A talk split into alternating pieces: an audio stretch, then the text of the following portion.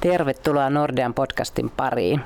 Tänään meillä on täällä Vallilan kampuksella keskustelemassa mobiilimaksamisesta Daniela Nittoli Epassista ja Vesa Paukku Nordeasta ja minä olen Kirsi Aro.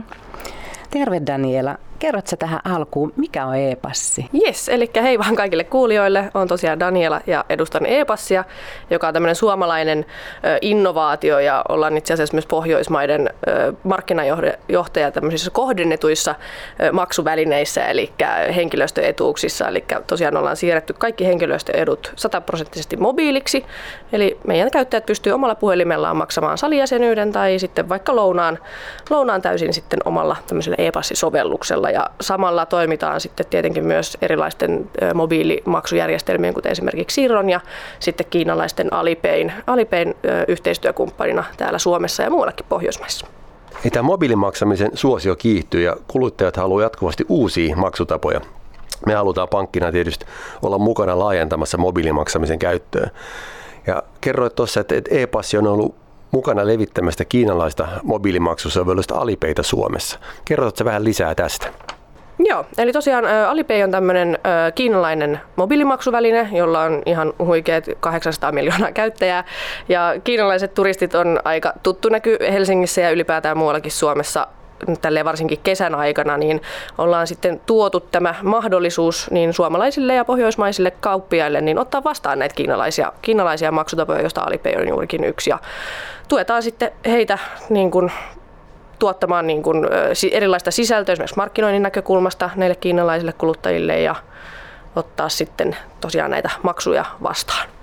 No yksi varma kesämerkki on oikeastaan nämä aasialaiset turistien virta tänne Helsinkiin ja sen lisäksi sitten katukuvaan tulee nämä jäätelökioskit vaikka ne Espan jäätelökojut aina avautuu kesän kynnyksellä, niin jos mä olisin jäätelökauppias, niin miten mä voisin hyötyä alipeistä ja mitä olisi hyvä huomioida? Joo, eli tota, kuten sanottu, niin maailman suurin maksutapa ja käytetään tällaista niin QR-kooditeknologiaa tässä meidän niin järjestelmässä. Ja, ö, esimerkiksi nyt jäätelökauppia, niin hänen on helppo esimerkiksi e-passin kautta niin ottaa tämmöinen QR-koodi käyttöön. E-passi tuottaa kauppialle QR-koodin, jonka voi sitten lätkästä siihen jäätelökioskin kylkeen, niin kun kiinalainen menee ohi ja näkee QR-koodin ja vaikka Alipay logon siinä, niin se kyllä 100 prosentin varmuudella sen siitä skannaa ja sen kautta sitten voi vähän niin kuin alentaa sitä niin kuin kynnystä tehdä niitä maksuja. Eli kun on tuttu ja turvallinen maksutapa, niin siinä saattaakin sitten kymmenpäinen kiinalaisporukka pysähtyä ja silleen, oo, mä voin maksaa tällä, että vitsi vähän siistiä, että otetaan vähän jäätelöä ja kahvia ja kokeillaan vähän suomalaisia juttuja. Onko se niin, että te toimitatte sen QR-koodin sille kauppiaalle? Joo, kyllä. Eli tota, kauppias, kauppias tekee vain meidän kanssa yhden sopimuksen ja sitten e-passi hoitaa loput. Eli tehdään sitten kirjaukset meidän e-passi omaan järjestelmään ja toimitetaan sitten kauppiaalle kaikki tarvittavat materiaalit siihen maksujen vastaanottoon, eli tämä QR-koodi. Kuulostaa melkein liian hyvältä ollakseen totta ja helpolta, mutta tota, vaatiiko tämä sitten siltä kauppialta mitään mittavia IT-järjestelmiä? Ei, eli tosiaan just sen takia ollaankin valittu tämmöinen QR-kooditeknologia, eli se on hyvin, hyvin tämmöinen niin kuin matalan kynnyksen projekti, että siihen QR-koodiin niin sanotusti sisään ohjelmoidaan kauppiaan tiedot, jotka sitten meidän e-passijärjestelmä niin osaa tunnistaa sitten, mistä se maksu tulee ja e-passi sitten tilittää, tilittää ihan normaalisti kauppiaille eteenpäin. Et ei tarvitse tehdä mitään mittavaa ja kallista IT-projektia. Kuulostaa hyvältä.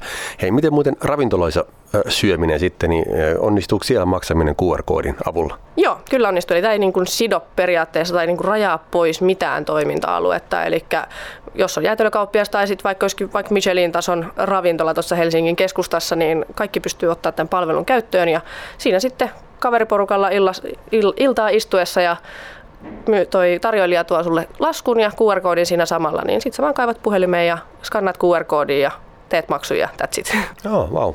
No miten nämä muut mobiilimaksutavat, kun meillä on aiheena tässä mobiilimaksutavat, niin, niin entä siirtoja, e-passin muut tuotteet? Joo, eli tosiaan ollaan tämmöinen niin all-in-one talo, eli halutaan niin kuin tuoda mahdollisimman monipuolista palvelua meidän kauppiaille, eli yhden, yhdellä sopimuksella pystyy ottaa sitten vastaan nämä e-passin kohdennetut maksutavat, sitten esimerkiksi tämä siirto, Alipay, nyt meillä tulee uutena tulee myös kiinalainen WeChat Pay sekä Union Pay myös, eli yhdellä QR-koodilla voi sitten ottaa vastaan useamman, useamman eri maksutavan, että ei tarvitse sitten lähteä miettimään apua, että mikä QR-koodi tämän, tämän maksutavan kanssa menee, eli Eli kaikki toimii yhden palvelun kautta helposti. Hei, kiitokset Daniela. Tässä oli hyvä katsaus maailman suosituimpiin mobiilimaksatapoihin, eli Alipayhin, WeChatiin ja UnionPayhin.